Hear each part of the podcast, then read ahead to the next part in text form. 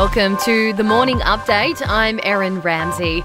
It's now mandatory for aged care workers in Victoria to receive COVID 19 vaccinations. It's after two staff who tested positive in Melbourne had been allowed to work in multiple centres despite not being vaccinated. Shadow Aged Care Minister Clare O'Neil says the federal government is to blame for failing to make vaccinations mandatory months ago. I just cannot believe that Scott Morrison and a range of decisions that he has made have led us to this point again, where we're now seeing again COVID in nursing homes. Meantime, Victorians are bracing for the seven day COVID 19 lockdown to be extended.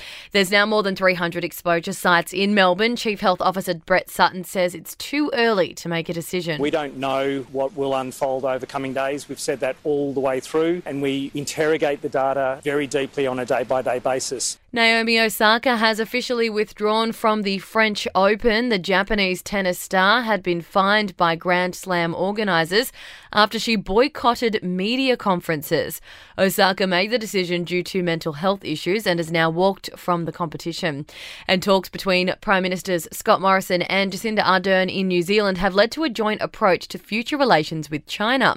Michael Shoebridge from the Australian Strategic Policy Institute says the two countries have similar concerns about China's growing influence in the Pacific. They had a very common position on Hong Kong and on the South China Sea, and New Zealand is supporting Australia's case against China around barley at the World Trade Organization. To sport, rugby league great Steve Mortimer has revealed that he's suffering dementia. The former Canterbury half says playing football had a major impact on his health.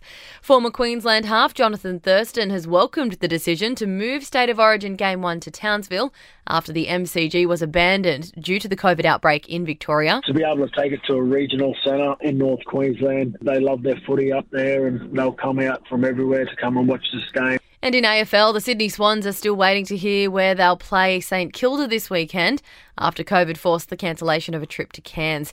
In entertainment news, Jennifer Aniston says her return to the Friends set was a sucker punch in the heart. She says the reunion show was a lot more emotional than she expected, with the whole team catching up 17 years after the show ended.